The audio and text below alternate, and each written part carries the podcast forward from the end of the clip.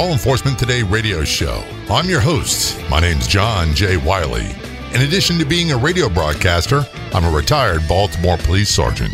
In the Law Enforcement Today radio show, we are joined by special guests. We'll be talking about their experiences and issues affecting law enforcement officers, their families, and the community. We'll also be discussing issues in the news from the perspective of those in law enforcement. Check out our daily articles on our website, lawenforcementtoday.com. And while you're there, download our free app. Be sure to like and follow us on Facebook. Search for Law Enforcement Today Radio Show. He's a United States Marine Corps combat veteran. He did multiple tours in both Iraq and Afghanistan. When his service ended and he returned home, he developed a new mission that's helping first responders, law enforcement, and veterans who are struggling with post traumatic stress disorder. He does that in part by placing highly trained PTSD service dogs. He's coming up to tell us all about it on the Law Enforcement Today show. The Law Enforcement Today radio show is brought to you in part by the Help for Our Heroes program at Transformations Treatment Center. Call 888 991 9725. Online at helpforourheroes.com. The Help for Our Heroes program at Transformations Treatment Center provides a comprehensive range of treatments for substance abuse, addiction, co occurring mental health disorders, and PTSD. Plus, they offer complete treatment for mental health issues for those without substance abuse problems. Finally, our heroes have access to world-class program for PTSD, anxiety, depression, and more. In addition to multiple rehabilitation and holistic treatments for all those that suffer from substance abuse problems, the Help for Our Heroes program at Transformations Treatment Center is a nationally acclaimed veterans and first responders treatment program where law enforcement, firefighters, veterans, and all first responders receive the separate and highly specialized treatment they need. Their program features first responders and veterans helping first responders and veterans. Got questions? They have the answers at the Help for Our Heroes program at Transformations Treatment Center. Call 888 991 9725. That's 888 991 9725. Online at helpforourheroes.com. Calling us from Oklahoma, Kevin Doncaster on the phone. Kevin is a United States Marine Corps veteran, and he is involved, heavily involved, with a group called Warhawk PTSD Dogs. We're going to talk about that in great length. Kevin, thanks so much for joining us on Law Enforcement Today show. Very much appreciated. Yeah, I appreciate being able to come on with you. You're doing training and placing of service dogs for PTSD for military veterans and first responders, correct? Yes, sir. Tell us before we get into details of what you do, where can people get more information about that? Well, we're our biggest platform is going to be on Facebook, so they can look us up. It's Warhawk PTSD Service Dogs. That we have a group and a Facebook page there. Um, they can message us directly and, and see a lot of information and videos, training, and stuff that we do with our dogs. And basically, what we do is a very specific bloodline. They're Australian Shepherds. Uh, we found that these dogs just are exceptional. They're very intelligent, docile, and just work well with what we're trying to address. A lot of uh, folks ask us why we don't uh, take on, say, rescues or something of that nature. And the reason why is that we can actually pump up dogs a lot quicker and put them out to the recipient uh, without having to address maybe the dog that got rescued, whatever issues it has, or if it was beaten and things like that. Right. So starting fresh with a pup and then introducing that the the litter to the potential recipient, we can really get a good pairing process, and that just expedites the need for helping people with PTSD. And we're going to get into some of what they do for the dog, uh, what the dogs do for the people with PTSD. I'm not a dog expert. I'm a big dog person. I, I have Rottweilers, and I do know this Australian Shepherd is one of the very few truly American breeds. They totally originated in the United States. So, regardless of what the name says, they are an American breed. Absolutely correct, and that's a you know that's a misnomer just based on the name itself, right? And they get the they get the shortcut name of Aussies, so people just just naturally want to associate that to you know Australia. And they also come with uh, a lot of the traits that I'm very, very fond of um, when you're talking about dogs from the herding or the working groups, which, by the way, are AKC groups uh, designated for the different tasks that dogs do. And those dogs tend to have rather unique sets of qualities that bode very well for therapy and service work. Absolutely correct. We actually take that herding instinct that they have and we flip it to our advantage. One of the biggest things that anybody struggling with PTSD has is social anxiety. Perfect example would be me walking into my, my local grocery store. There's crowds of people, they're busy, they're probably being somewhat obnoxious or they're just in a hurry, so they're not necessarily cognizant of their surroundings. My dog, Lacey, who is an Australian Shepherd, immediately is in work mode when she knows we're going out somewhere and she's got her vest on. So what she's looking to do is she's looking to essentially block, use that circling technique that they have to create a zone of protection for me. And I just think that really translates well to helping people get back into the real world that are struggling and they just want to stay home and and do nothing. You know, That's one of the most important things. Again, I'm not an expert in the field of post traumatic stress, but the need for people to isolate and withdraw is very, very strong. And that tends to prevent their ability to recover and make progress. Because if you don't go anywhere, you don't have to adjust to life. And by the way, that's no life at all, whether it be a combat veteran or first responder to be locked up in a house 24 7. Completely agree. Um, and, you know, it just gives you that additional sense of someone's got your six. And that's what these, that's what these dogs are doing for us. Um, we take it to the next step and we teach them about triggers. So they're, they're highly aware of your emotional state. And what they're trained to do is to disrupt that behavior. So if I'm sitting here right now talking to you and my dog is paying attention to me, she knows that I'm already kind of getting excitable because I'm talking about things or I'm thinking about things that I've been through with a combined I've I've got 7 years in the Middle East. So she understands when my RPMs are going up. Right. So what she'll do is she's going to start by coming up under my hand, and she's going to start putting her snout all over my hand. If that doesn't work, she's going to gradually increase and escalate until she pulls me out of that situation. And I think that's just the next piece that um, makes us a very successful program. We've even had a dog wake up uh, a recipient from a night terror and then just comfort him until he's ready to go back to sleep. And that's just that's just powerful stuff, and that's what we're trying to accomplish you know, we probably, we can disagree or we can agree on this that everybody I know that works a career in law enforcement or as in combat, as a combat veteran, uh, or a first responder, firefighter, whatever, I, I, believe they all walk around with some degree of post traumatic stress. Uh, and, and, for most people, it's very manageable. It's it's not a huge deal. Then there are a few where it's the opposite end of the bell curve, and it's tra- traumatically debilitating. Then you have people that fluctuate in between. Uh, do you think I'm off base with that? Not at all. I mean, first responders are just a, an exceptional. Uh, they're exceptional people. Period. Every single day, they know that they have the potential uh, to walk into a bad situation or respond to the aftermath of a bad situation. And veterans, they know that if they can make it through that tour, uh, there's going to be an end in sight, right? But first responders are just so near and dear to my heart because every single day and they know that they're walking into a potential hazardous yeah. situation every single and, and there's day. no escaping it and a lot for a lot of them it's 10 20 15 25 30 years or more and it's unrelenting and it never really ends and i'll tell you who i really did not give enough appreciation to until the last couple years are our correctional officers because it's full on for them every minute of every day and there's no escaping it. The threat is always there.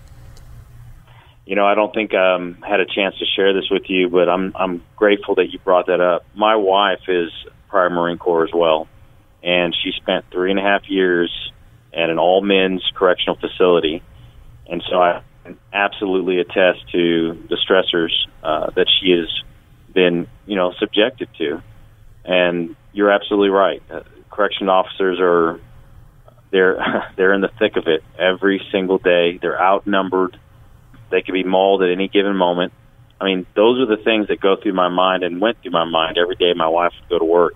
and God bless her because uh, you know I can't be the man that I am today without having a woman like her backing me every step of the way. So Absolutely. yeah, shout out to my wife Kim, and shout out to all those corrections officers. They're phenomenal people. They they're, they're they doing have the job that we need respect. so that we can go about our lives. You know. it, it's uh, and it takes a special breed of person to do that. You know, I'm a retired police, and uh, well, I did see and went through a lot, a lot of stress and a lot of exposure, repeated exposure to violence and trauma.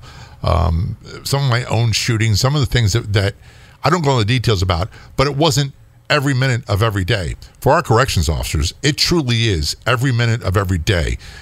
It- just the noise level alone be enough to set me over the edge. We're talking with Kevin Doncaster from Warhawk PTSD Dogs. We're going to talk more about PTS service dogs, what they do, how you can get more information. And by the way, they got a big fundraiser coming up. We'll talk about that in just a few moments. This is the Law Enforcement Today Show. Don't go anywhere. We'll be right back. Finally, our heroes have access to a world class program for PTSD, anxiety, depression, and more. The Help for Our Heroes program at Transformations Treatment Center provides a comprehensive range of treatments for substance abuse, addiction, co occurring mental health disorders, and PTSD. Plus, they offer complete treatment for mental health issues for those without substance abuse problems. In addition to multiple rehabilitation and holistic treatments for all those suffering from substance abuse problems, the Help for Our Heroes program at Transformation Treatment Center is a nationally acclaimed veterans and first responders treatment program where law enforcement, firefighters, veterans, and all first responders receive the separate and highly specialized treatment they need. Got questions? They have the answers at the Help for Our Heroes program at Transformations Treatment Center. Call 888 991 9725. 888 991 9725. That's 888 991 9725. Online at helpforourheroes.com.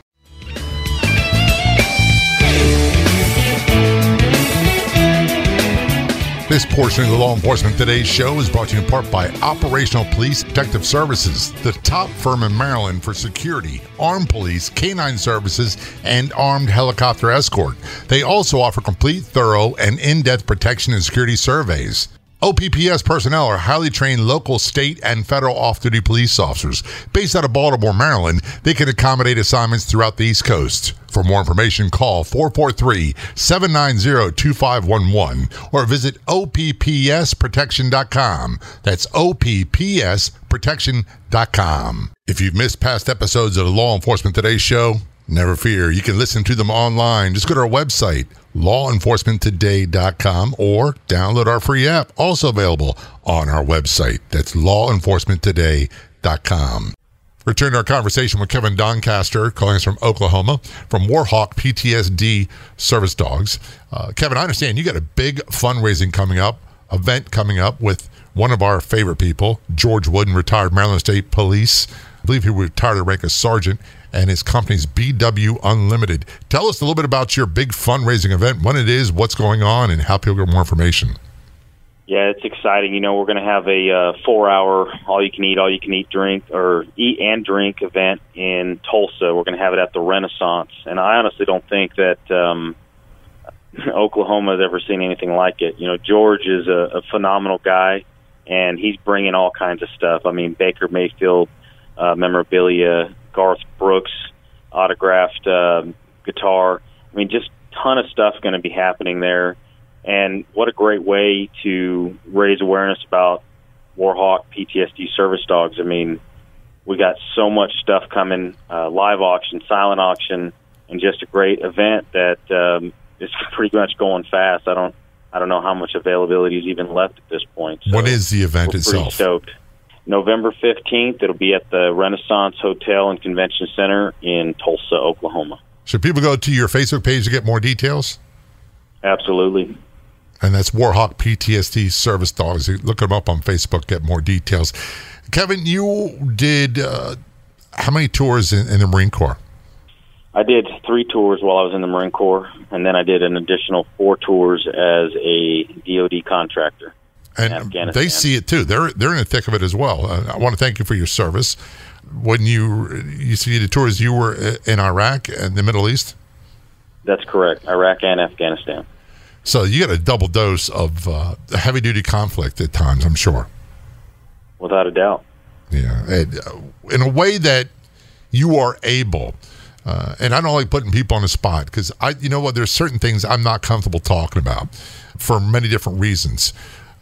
How would you describe being in the United States Marine Corps in a combat zone in Afghanistan and Iraq? What was the hardest part of the whole deal for you? You know, honestly, the hardest part is continually worrying about the guy or gal on your left or right. I didn't really care what situation I was in. I didn't really care where we deployed to. I just had a constant feeling of esprit de corps and that brotherhood of man, I just cannot let anybody down. And um, that's the stuff that overwhelms me. I'm almost okay with the bombs, the bullets, and all that stuff. I just never wanted to let anybody down. You almost feel like you can never sleep.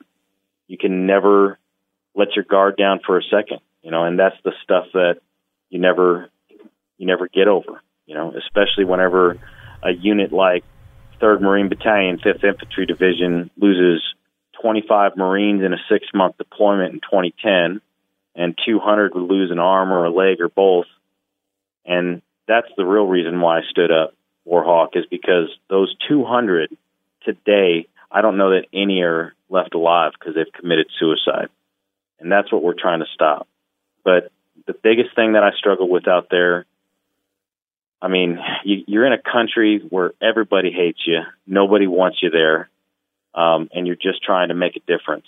So you got to put that out of your mind and care about what you can control, and that's protecting your fellow brothers and sisters on your left and right basically the only thing you can do is is is focus on how you respond to any type of stimulus or attack. That's it. And if marine training is anything like law enforcement training, and I'm not I'm not going to oversimplify either one, when the blankety blank hits the fan and the bullets start flying and the real stuff gets bad, I don't know about you. There really wasn't time to think about things. Uh, what's my response going to be? We reverted to our training and you just did what you had to do. And I'll be honest with you, Kevin, I had a hard time explaining what I did or why I did it. Without a doubt. You know, without a doubt. And I think that at the end of the day, you you trust that instinct. You just want to respond and make it through it, you know. How old were you when you first deployed? 19. I remember that very specifically because that was the year that Saddam Hussein kicked out the UN inspectors. Everybody had a fear that uh, he was going to go into Kuwait again, and so we went on a, I guess, uh, for political reasons, uh, what was called a peacekeeping mission, where we stood up on the Kuwait border with three rounds each because they were we were determined that we weren't going to be there to fire, even if fired upon. So we had three rounds apiece. I'll never forget that feeling of, of helplessness. You know, we couldn't even really, we couldn't even really do our job. So you knew going in there that when you're issued three rounds that you're really not there to even defend yourself. That is correct. And that's that correct. that's at a 19 year old. Granted, we know these decisions are made by politicians and also uh, command staff and it filters its way down. I'm sure by the time the sergeant started telling you, they were like, this makes no sense, but this is what we're going to do. yep, without a doubt. And I'm sure that's the, the, the polite, uh, politically correct way of saying things that'll work for the FCC because you know there's certain language we can't use. I can only imagine what your uh, sergeants uh, and gunnery sergeants were, how they were responding to that. Yeah, it's pretty tough to motivate Marines when they're trained warfighters ready to be anywhere in the world within 24 hours, ready to fight, and then say, "Hey, but we're going to leave this behind." Uh, that's difficult. But that was my very first experience in a foreign country, uh, aside from deploying from uh, Okinawa, which is where we were staged at the time with the 31st Marine Expeditionary Unit, and you know from there it was obviously Iraq. You know, uh, uh, when Operation Iraqi freedom and enduring freedom, all that stuff kicked off. Um, I'll never forget. Just um, just a, a lot of red tape would always occur. And even if everything was perfect from a logistics standpoint, just the fact that you're in this country and you got to find a way to to make it through your deployment and back home safe. I mean, all the other stuff was just nonsense, and I always felt like the nation was always arguing and forgetting about that there are people in harm's way. I mean, how many times has the war funding bill been disputed or held up? How many trucks or how much food or lifeline support got held up because we couldn't we couldn't get it right here in the states while everybody else over there is still trying to do the best they can with what they can. And they're still arguing about this stuff today. Uh, it's it's always I mean it just never seems to really stop. You know, I think that military leaders, uh, law enforcement leaders, any anybody with real true leadership sees the void and we stand in the, in that gap. And that's what Warhawk's trying to do. That's what we are doing. We see this void. We hear the stories of veterans not getting the help that they need to get, whether it's through the VA or some other source. I'm not going to I'm not going to bash on the VA. I just think they're inundated and they need more help. Agreed. So in the meantime, we're going to stand in that gap and we're using an entire community to do it. How awesome is it when you get to deliver a dog and say, "Hey, this may not fix everything, but it's going to restore some hope in your life." And this was brought to you by a community of people that exist from coast to coast. Not me. I'm not responsible for this. I might have coordinated it. I might have helped with the breeding program. But at the end of the day, the people of this nation see the desperation and see the need to help these guys. And if somebody hadn't stood up for me and brought me Lacey, Warhawk wouldn't even exist. That's just one life, and now we've kicked this thing off, and we've got supporters from coast to coast. Imagine what we're going to do in somebody else's life, and what they might be able to ripple into the rest of the nation as well. And you just said the That's perfect the kind phrase. Of stuff that excites me. It's Yeah. it's a ripple effect, and one person reached out to help you, and that is provide the impetus for you more of the same. And we're going to talk more about what you and I can do. We're going to talk more about what Warhawk PTSD Service Dogs does. This is the Law Enforcement Today show. Don't go anywhere. We'll be right back.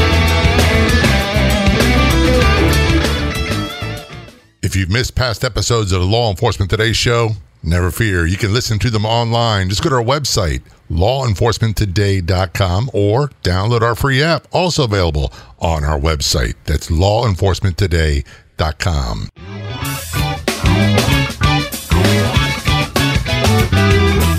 Return our conversation with Kevin Doncaster calling us from Oklahoma. Kevin is the United States Marine Corps combat veteran and also one of the key players from Warhawk PTSD service dogs. And uh, again, I want to thank you for your service, not just in the military, but for what you're doing now, uh, because that's that's the decision. When you made a decision at 18 years old to enlist, I'm sure you gave it a lot of thought. But being where you're at the age you're at now and having a collective life experience, you have to make a conscious decision that I'm going to do all this work to try to help someone else. And you've got a lot more life experience to make that decision, if you understand what I'm saying.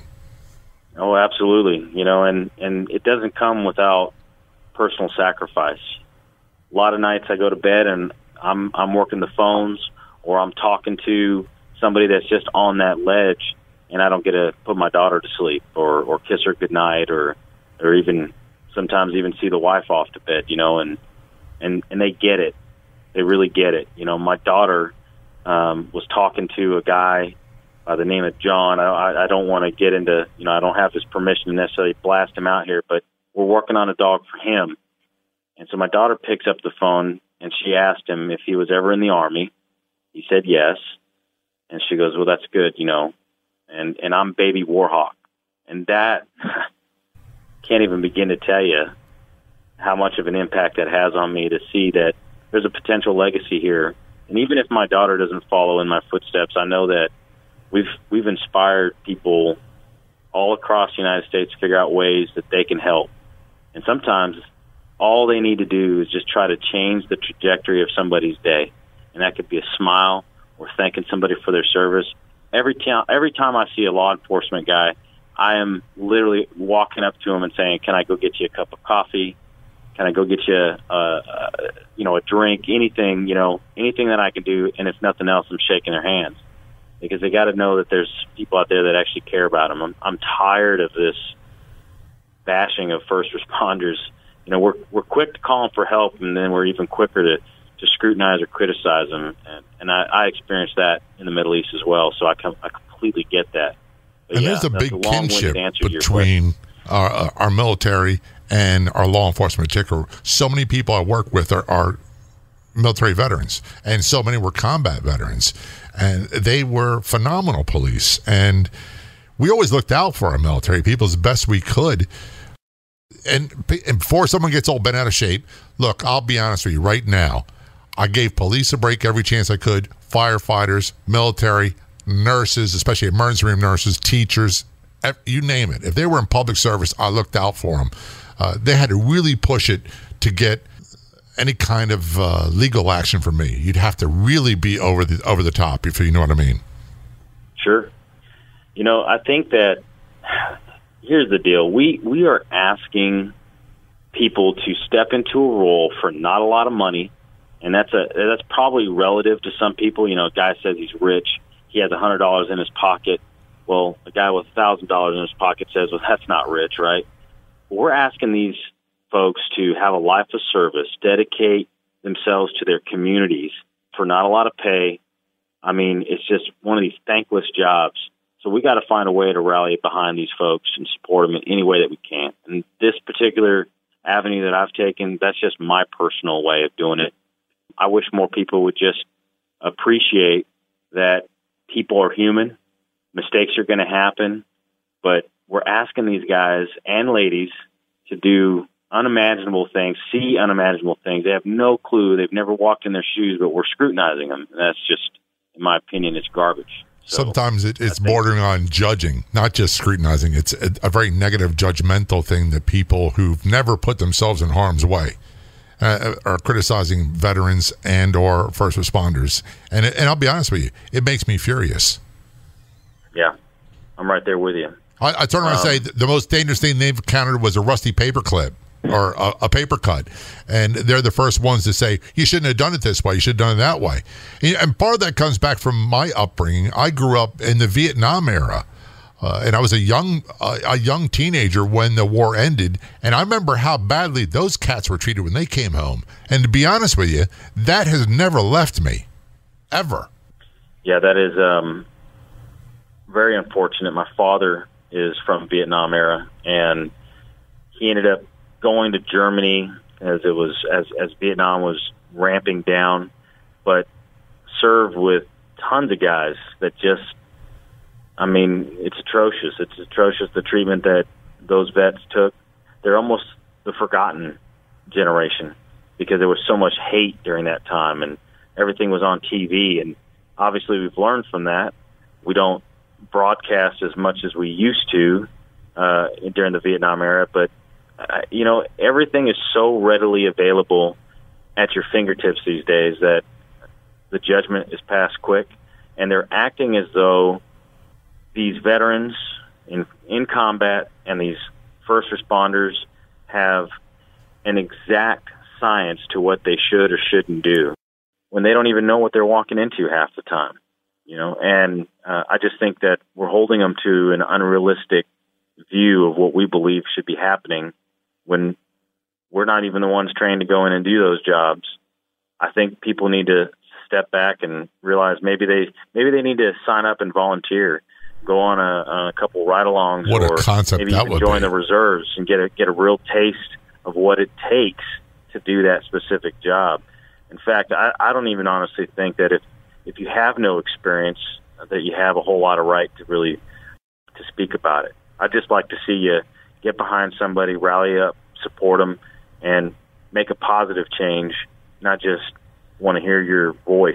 You know what I mean? Oh yeah. And what you brought up earlier, you said that we've learned lessons from the way our Vietnam veterans were treated, but I see a lot of parallels with the way um, not so much our, our current combat veterans they're treated with much needed respect most of the time, not by everybody. Um, there are certainly groups that, that are far to the left or far to the right, or whatever it might be. but the the general public right now seems to be doing a lot of the same things that we saw as kids going during the Vietnam era with our police and law enforcement. They're doing the exact same thing. Uh, they're chanting, they're calling them names, they're demanding people be killed, and uh, they're threatening violence. And we have groups like Antifa that are, are doing violent things. Uh, it's not a whole lot of difference between what was happening in the 70s as what's happening today. Well, you know, honestly, I think that the more that we we give them a voice or or allow them their 15 minutes of fame, I think I think we discredit ourselves. I think what we really need to highlight is we need to spend time just rallying behind as a community in our and and that's that's how we're going to combat those things. Uh, all everything you just said, you're absolutely right. From time to time, those things ignite, and it's like a wildfire just taking off on you. And for whatever reason, people feel that it's necessary to just follow the herd. We are in a position every single day to make a choice. And I think that the choice should be that better to operate your life with grace, which is by definition undeserved favor, than it is to pass so much hate and judgment that even you yourself wouldn't even be able to withstand your own judgment if you if you really held yourself to that same standard. Human beings are not perfect. No, and they never will be. And I don't. So, I'll, I'll be honest. I don't want to be around a lot of perfect people because I'm very much flawed. And I always say this. it, it, you may have heard me say this before with other guests. I realize I'm damaged goods, but I'm okay with that. And people who matter to me are okay with that fact as well. That I'm damaged goods doesn't mean useless, doesn't mean worthless, doesn't mean non functioning. It just means I'm not pristine and uh, pure as I was when I was a teenage kid uh, before all the bad stuff started happening. When we come back, we're going to talk more with Kevin Doncaster uh, about Warhawk PTSD service dogs. We're going to talk about what you as an individual or you as a group or community can do to help first responders and or military veterans who might be struggling with post-traumatic stress disorder. I hate the term disorder. Post-traumatic stress, injury, and other associated problems. This is Law Enforcement Today Show. We're going to take a short break. We'll be right back. This portion of the Law Enforcement Today radio show is brought to you in part by Pet Rescue Life Facebook page. Everyone's welcome at the Pet Rescue Life Facebook page, where you'll find fun, informative, and enjoyable posts daily. Purebred, mixed breeds, rescues, we love them all. Be sure to like the Pet Rescue Life Facebook page.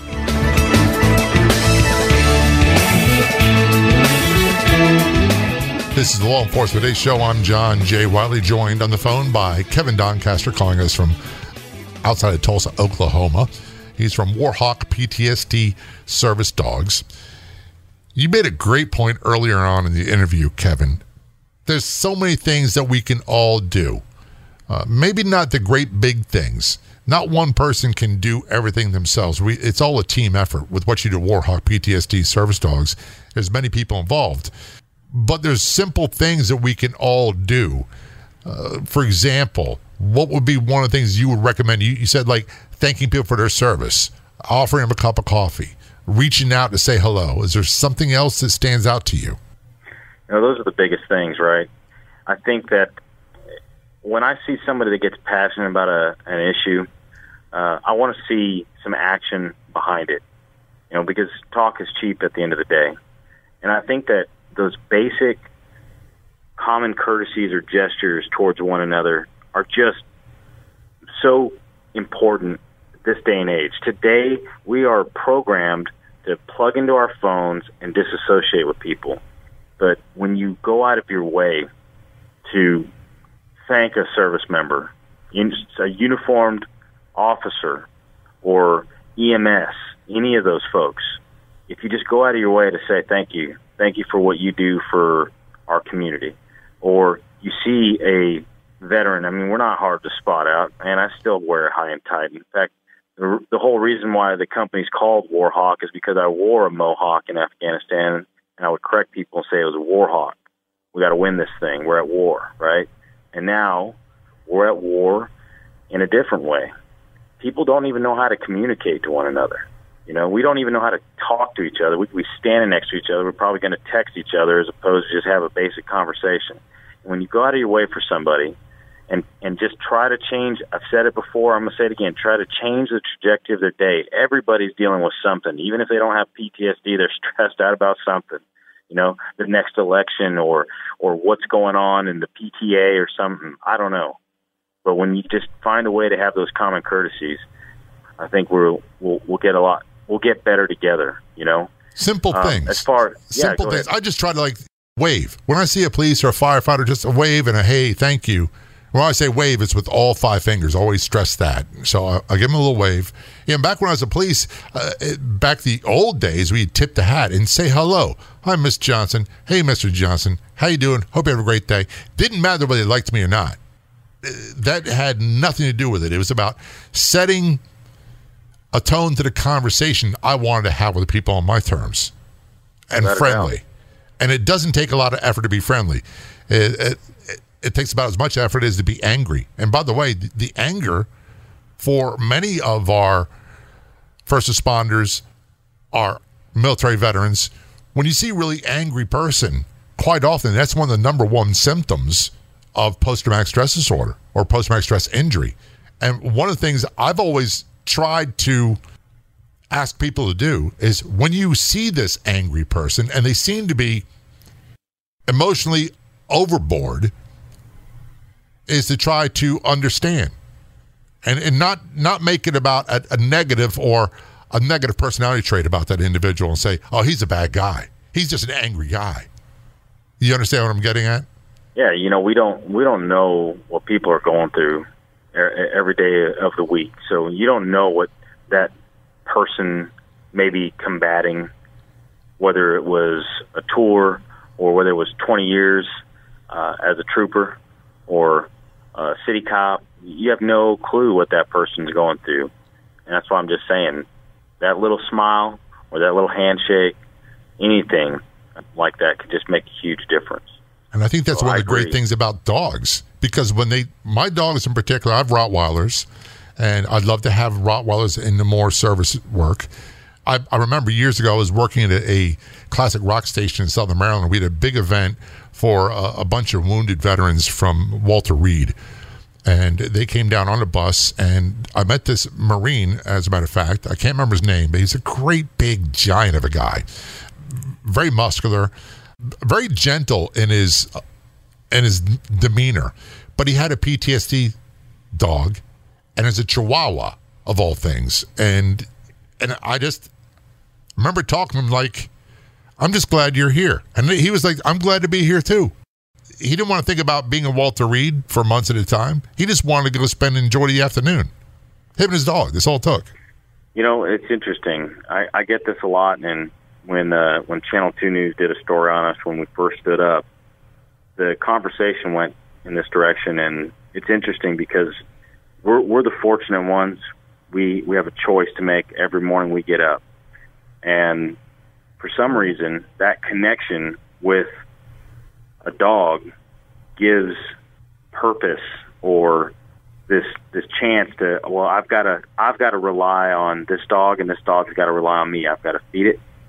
I've got to give them some water, her some water, or I've got to let them out.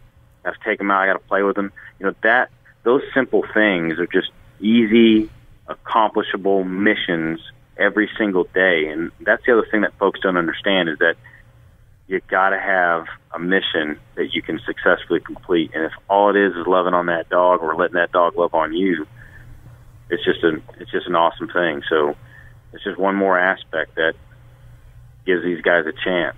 And I'm just really looking forward to doing the next delivery. Actually, our very next delivery is one that's that falls out a little outside of our scope, but we're giving a kid uh, a dog that's got leukemia, and that whole family is going to really benefit from this dog. So, but anyhow, um, but your primary focus uh, is PTSD service dogs, but you train others.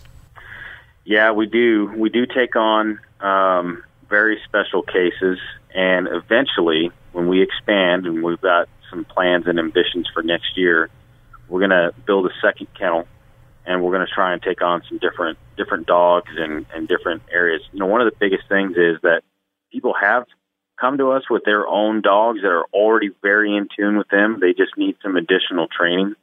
And we're just not set up to take that on at the moment, but we're going to.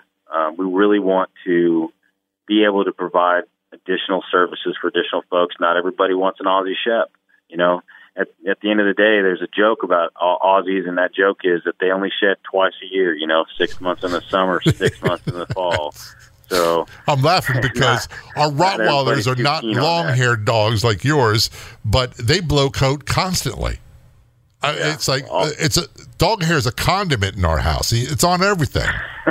you know, There's no try, escaping. Try, it. try being married to a female Marine that is used to giving out white glove inspections all the time. I mean, the first thing I get is blasted as, as soon as I get home and walking through the front door, and there's dog hair everywhere. I mean, I'm just getting it. You know, I'm getting cannoned in the face about dog hair. You know, so it's tough. Well, I'm not going said, to hey, take sides on that honey, one. That we got into the dog thing, right? So yeah. there's just no going back at this point. You know.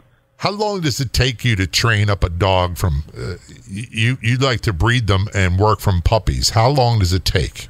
Yeah, pretty cool thing is once they mate, it's about 51, 52 days before they drop, and within the first couple of weeks, we already got them out there herding cattle. It's a pretty awesome deal. We even got a video up on our Facebook page of this this little tiny thing commanding this big old cow. You know, I'm a city slicker, and uh, Jeff and Mandy Ryan of RC Aussies is who I use exclusively. Um, great people, and just happy to be in partnership with them and friendship with them. But in any in any event, I'm terrified of big old animals, horses, cows. I'm, I just can't do that whole ranch life thing. I'm not a cowboy either. I'll take a motorcycle. And, I'm not riding a horse. anyway, watching that whole thing go down is pretty cool to see up close and personal. I'd like to say that we have them out at about a year old. And obviously, we want to get through all the shots and all that good stuff, but that doesn't necessarily mean that the recipient's not going to get to spend time with them. When we have the funding, we bring them out to the ranch. We fly them out. We do whatever we can. Um, and again, that's in a perfect situation. We've had situations in the past where we had to get that dog out sooner. Um, we've even had a situation where we gave a dog out and uh, we didn't spay or neuter uh, so that we could potentially uh, continue to grow our breeding program in other areas. So we want to have satellite operations going on too. All this doesn't come cheap. It costs time and it costs money. And of course, time is money. Uh, where can people get more information about donating or how they can help? Sure. Well, we're on GoFundMe. We're also, um, you know, obviously our biggest presence is going to be on Facebook. So they can reach out to us, message us, and then we've got all kinds of information on our page there. Warhawk PTSD service dogs. You're right. It's not cheap, uh, but this is an act of service, an act of love, and we've had great support. We've had sponsors, and we've had everyday individuals just foregoing a coffee to donate to us, and I think that's stellar. That's awesome. Kevin Doncaster, thanks so much for being a guest on the show, and thanks for all you do. Bet. Thanks for having me. Thank you so much for spending part of your day with us here at Law Enforcement Today. On behalf of everyone associated with the show and the website, this is John J. Wiley. Until next time, see ya.